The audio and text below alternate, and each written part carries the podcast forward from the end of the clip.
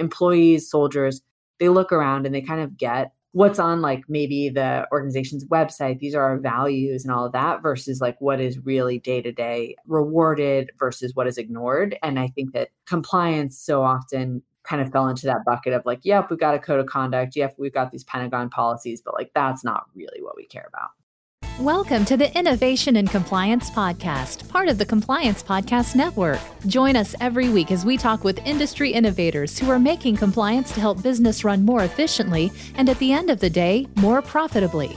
Here's your host, Tom Fox. Hello, everyone. This is Tom Fox back for another episode. And today I have with me Roxanne Petraeus. Roxanne has a very interesting career, which has led her into the world of compliance. So we're going to explore her background, her academic, professional background. We're going to explore how she got to where she's at now, and most importantly, what she's bringing to the compliance space now. So, Roxanne, for that incredibly long-winded introduction, first of all, welcome and thank you so much for taking the time to visit with me today. Oh, you bet. Thanks for having me. So, Roxanne, could you tell us about your uh, academic career or background, and then your uh, professional career, maybe through your military service? Definitely. So, academically, I went to Harvard and Oxford and was really interested in economics. And while that is obviously not the most logical connection to compliance, I think when I really found behavioral economics fascinating, so sort of like what causes people to do certain things, make certain choices, and with the big theme of incentives matter, and you can really like tweak, make little changes that actually have pretty big impact on, for example, like you know, adherence to local taxes or, you know, all of those sorts of things that, that, like nudge theory, like all of that, that became quite interesting around the time I was in school. And then professionally, yeah, uh, kind of also a bit of a winding path to compliance, but I was in the Army. I served as an active duty Army officer for about seven years and really enjoyed my time in the military service. And then got out, was at McKinsey for a bit, and then co founded Ethena, which I'm now the CEO of, which is a compliance training platform. So that's my kind of like windy path. So, could you maybe give us a couple of leadership lessons that you learned in the Army that you've been able to bring forward to Ethena today? Yeah, I think the Army obviously is a like incredible training ground for things like leadership. I think a couple of lessons come to mind. One is a very simple one when I was a cadet, so like a very junior little peon in the army. I remember talking to, I think he was the captain at the time. He was sort of running our ROTC program. And he just said something that has always stuck with me, which is like leadership is actually very simple. It's just about caring. He used a phrase like giving a blank, but you you get the idea. That like that's really what leaders at the end of the day do. And that's very different than letting your team walk all over you or coddling someone. Like I think when you really care about someone, like Kim Scott writes about this in Radical Candor. You know, it's, it's holding them accountable. It's believing that they can be excellent and wanting that for them. I'm now a parent of a two year old.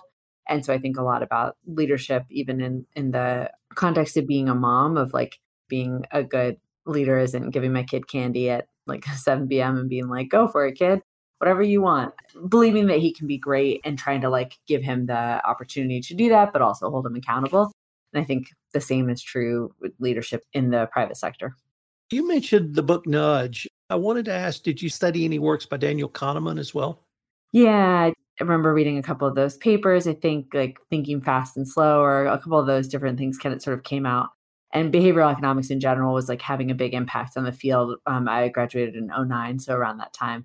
So just sort of, I feel like it made a lot of intuitive sense. Like people respond to incentives and you can make small tweaks opt in versus opt out for your 401k plans like all of that. And that actually has like a huge impact on how people respond.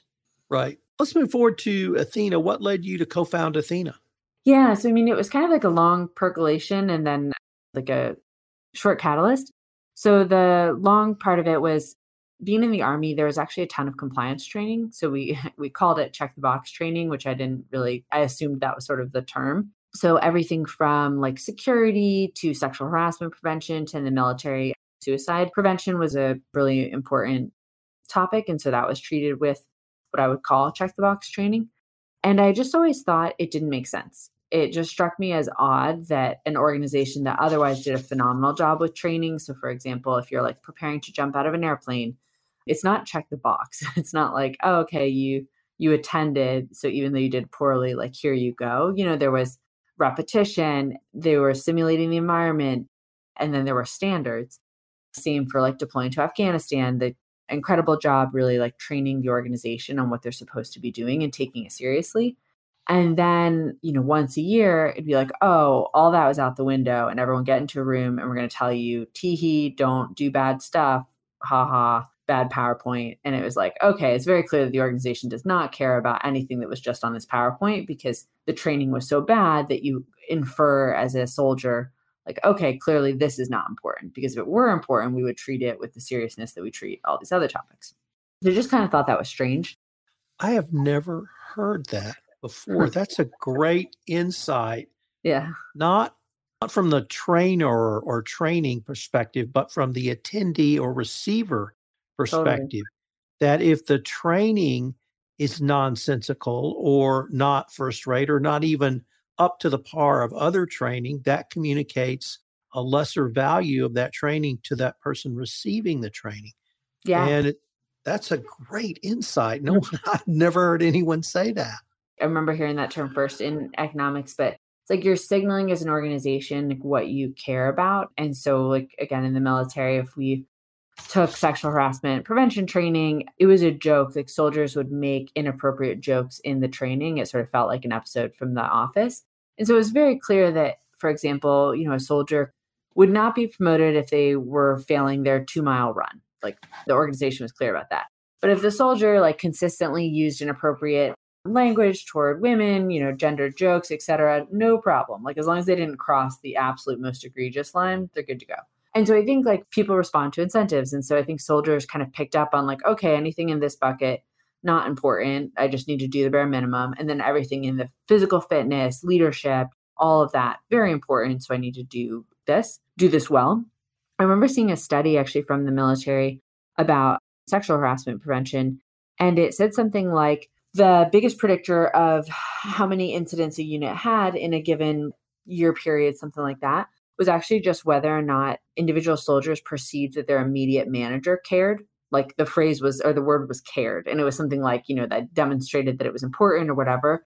But I think to me, that's like exactly what I'm, I'm talking about, which is like employees, soldiers, they look around and they kind of get what's on like maybe the organization's website these are our values and all of that versus like what is really day to day rewarded versus what is ignored and i think that compliance so often kind of fell into that bucket of like yep we've got a code of conduct yep we've got these pentagon policies but like that's not really what we care about sorry to uh, get sidetracked no, there but what no a problem. great insight but back to ethena i'm always intrigued by people who look at the same thing i look at or look at the same thing a lot of other people look at and see something different, or they yeah. see a market opportunity, or they see a market need. And I wanted to maybe kind of explore that with you.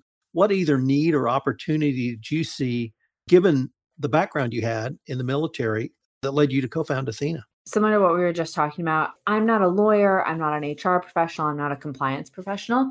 And so I think I approached the space from like a very newbie lens, you know, of like, I just asked a bunch of questions of like a bunch of very basic questions. Why are we doing this? Why is it done this way? And I think the insight that I had was that the employee experience really matters because that's the perspective that I was coming to this from and the perspective my co-founder, our CTO, came to this from. We assumed that the name, for example, sexual harassment prevention training meant it was supposed to prevent harassment. So we said, like, oh, well, if you really wanted to prevent these sorts of issues, how would you design it? And we realized that you wouldn't design it to be once a year, you wouldn't design it to be clunky, you wouldn't design it to sort of feel very like stuffy 90s PowerPoint. Like, and so we just like asked a fundamentally different design question that I think what the industry historically have been oriented toward, which is more like how do you kind of iterate on the same model and make small tweaks, but like don't fundamentally change the way it's delivered, the key components of it. What are some of the key products or services of Ethena at this point? Companies come to us for compliance training. So, everything from code of conduct, harassment prevention, insider trading, anti money laundering, like sort of the the key anti bribery, like the key things you would typically see in either HR focused compliance or like more regulatory um, or financial compliance. And we continue to build out that library. But I think the key distinction, because it's like what we offer is, you know, you need this thing, we we have this thing. We just do it in a super different way. So one example of that is you think of our platform as allowing a compliance officer, HR, whomever's running it, to deliver the right training to the right employee at the right time. So what that might look like is you know, you have an offsite coming up and you want to deliver professional conduct at offsites, a three minute, we call them nudges, bit of training right before the sales offsite. And you want to just send that to the sales team. You can do that. If you want to remind the whole organization of your gifts and entertainment policy right before the holidays around now, because that's when it's going to be most impactful, you can do that. If you want to send LGBTQ allyship during Pride Month because your whole organization is thinking about that, so like let's train on it when it's top of mind, you can do that. So it just gives this functionality that we call moments that matter that makes it more about the communication part and not just the quote, like check the box training part of compliance training. Could you tell us a little bit about your client base? We tend to train tech companies. We ourselves are a startup. And I think that this kind of very innovative, like, let's not just check a box, let's make this about culture and how we interact with each other as colleagues and learning tended to resonate most strongly with uh, tech audience, though not exclusively. We have a lot of financial firms joining, which I think is really neat as well. And we are really proud to train some of the most like innovative culture forward companies, everything from like Netflix and Pinterest to Figma and Notion, these kind of next generation tech companies. Yeah, that's sort of the basis. We have about 70,000 or so employees using the training every day, which is which is super cool. Let me see if I understood something you said a little bit earlier that when you look at training, you don't start with a training. You start, what's the problem we're trying to either prevent or fix? That's and right. then what can I put in front of my audience to prevent or fix X from occurring? Yep. That's very different than my ilk. And what I mean by that is I'm a lawyer. So I Yeah. think about, well, what do you need? What information do I need to put in front of you? And it strikes me as that is a significant qualitative difference in the starting points. And because you're starting at a different place, you're ending in a different place. I think you're Uh, totally right. Yeah. Wow.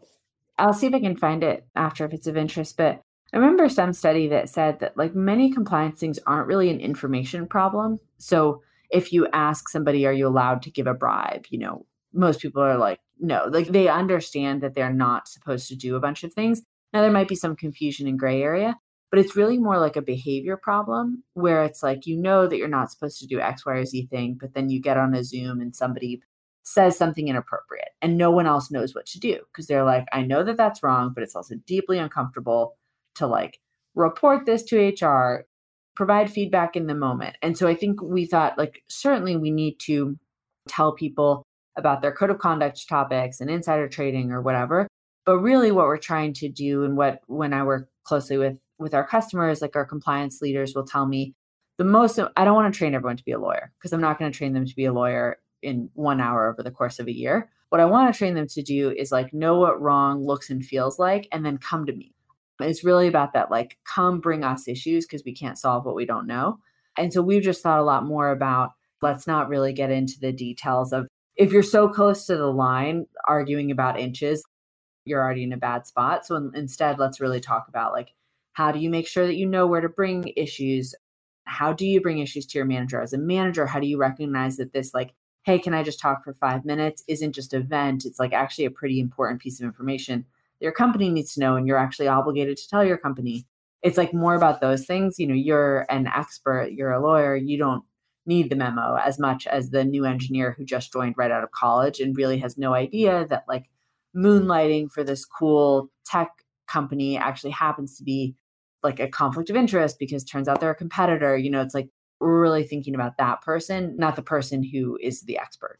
In the compliance world, the regulators, generally in the form of Department of Justice or the Securities and Exchange Commission or other federal agency, have really emphasized engagement, Yeah. engagement and training. We used to call it testing to see Yeah. if you're getting through.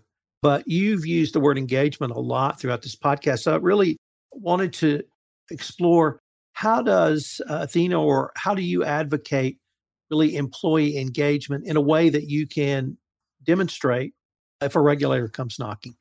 A hundred percent. Yeah. I mean, the answer is going to be like data, data, data. I think that you want the data to show the employee engagement. I was thrilled when one of our early buyers kind of talked me through recent DOJ guidance and what they were looking for because I was like, that's what we want to build about engagement and really like showing transparency with a dashboard to our buyers so they can see instead of us just saying the training is effective and you know designed by experts. And so we think about different buckets of data. The most obvious one is like completion. Everyone tracks that. That's table stakes. But we do that. We do it well. We integrate with a bunch of hr systems workday et cetera. So we make it really easy to just see like are your people doing it? Are they doing it on time? Because that's table stakes.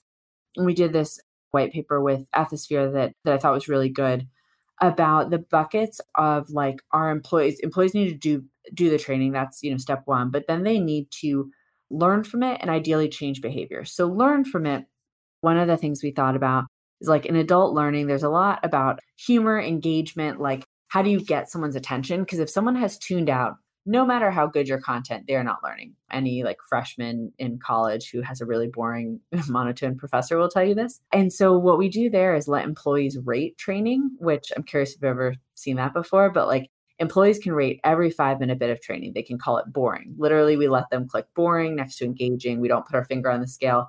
They get like three positive words, three negative words, and free text feedback.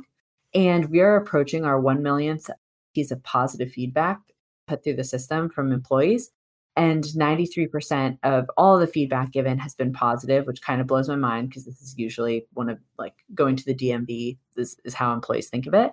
And we surface all of that data to our admins so they can see at my company what's the percentage of employees who thought our training was relevant for example. Let me pause there because i'm curious if, if you've seen essentially an employee nps like employees get to yelp review our training. No. So we usually ask and people say like i don't want to know how much they hate it. And we're like yeah that makes sense. That um, makes sense. Okay so we've got finished training we've got learning but there was a third part. There was a third part. So the third part is like are you changing your behavior? And so there we let our admins select a bunch of like pulse survey questions. The ones that our admins have been most interested in are things like am i comfortable reporting an issue to compliance to managers etc do i know how to do it and looking at whether those numbers are improving over time. So I was just sitting in on a, a, quarterly business review with one of our enterprise customers, and we saw something like a 20% jump in the percentage of employees who were comfortable raising, I think, a code of conduct issue to their compliance teams. And our customers are thrilled to see those numbers and to see them go up because that's what you're really trying to do is measure like, do you guys know what's going on? Do you know who to go to when there's an issue? And they're saying, like, this is so helpful because regulators have consistently said they're looking for data. Like, you know, you should be using data to inform training and not just kind of run the same playbook year after year with no change. And so, us being able to provide really granular data. So, in your LA office, in the sales team, 75% of your employees feel comfortable raising an issue to compliance. And that compares favorably with same time last year. All of that allows us to really do some super cool things. So you can think risk based training. If you're in this department and historically the compliance team has seen an issue with it, you can send additional training nudges just to that group. I heard a use case a couple of times now of employees who may be over Slack or Microsoft Teams are consistently using some inappropriate language. And so in this situation, HR compliance is trying to figure out like, what do I do? It's kind of this gray area. We really want them to be more inclusive what do I do? And they said, like, oh, I'm going to send them a particular training nudge from our library on intent versus impact to these employees to try to improve their knowledge base. I'm not going to send it to everybody because training fatigue is real, but I'm going to target our training where the risk is greatest. And I think that's exactly what regulators have been advocating for versus just this kind of paper program like check the box. You're absolutely right. That is exactly what the regulators are looking for. But could I turn to how or why you think the Ethena training is so engaging or even memorable. Yeah, what's really nice is like what I think doesn't matter, which is great. I get just get to say like look at the the receipts. So again, like a million positive reviews from employees. And I think the reason we've made really good training is because we're forced to. It's sort of like if you're a restaurant and you're on Yelp, like if you're serving bad soup pretty quickly, everyone's going to yell at you on Yelp and you're going to have to change it. Because we've been very transparent with our data to our customers, if we had, you know, only like I saw a Gallup poll that said only something like 11% of employees rated their compliance training as excellent. If we were showing to our admins, hey, 11% of your team thinks this is good, that'd be pretty bad. You know, it'd be like very uncomfortable for us to have to surface that data. Whereas because we have this like positive feedback loop where employees tell us when the training was engaging, when it was off, hey, this didn't make sense, you know, whatever, our content team can very quickly in an iterative way respond to that data and make it better and better. I just got a text from a friend of mine whose company uses our training and she said that like weirdly i've heard the story twice this week that i think they were using harassment prevention. The training was so good that her kids wanted to watch it. That is a bar we were not aiming for but i think that's what results from a ton of data coming through the system on ratings you've used the word culture several times in yeah. our visit today uh, last fall last october even the department of justice announced for the first time that they would begin assessing corporate culture for companies that were involved, certainly in Foreign Corrupt Practices Act investigations or enforcement actions. That's now been memorialized in a memo. You have talked about training as not simply a part of your culture, but actually a way to improve culture. I was wondering if you could give us a few thoughts on that, Roxanne. Yeah, I think it's crucial. I mean, again, it goes back to like my experience in the Army of what is written on like a Pentagon memo like does not trickle down to how a unit behaves. But what does is culture and like understanding the norms and what we do and don't tolerate here. And so we've thought about, okay, how can we make training that supports like a positive culture? And I think that's like what we've done by making it good, valuing the employee experience. We'll hear things like maybe a company will use one of our particular training nudges and then reinforce it at all hands and talk about it and like managers will talk about it in their one-on-ones. And i don't think that great training can fix like a very for lack of a better word like broken and toxic culture right? Training is one component of this like holistic system. But i think what training can do is help a company that really wants to invest in these topics demonstrate that they take them seriously which goes back to what we were talking about earlier in the conversation around signaling. Like remember an eeoc report again this was on, on harassment but saying something like Training that's done once a year and done poorly signals that the organization doesn't take this seriously.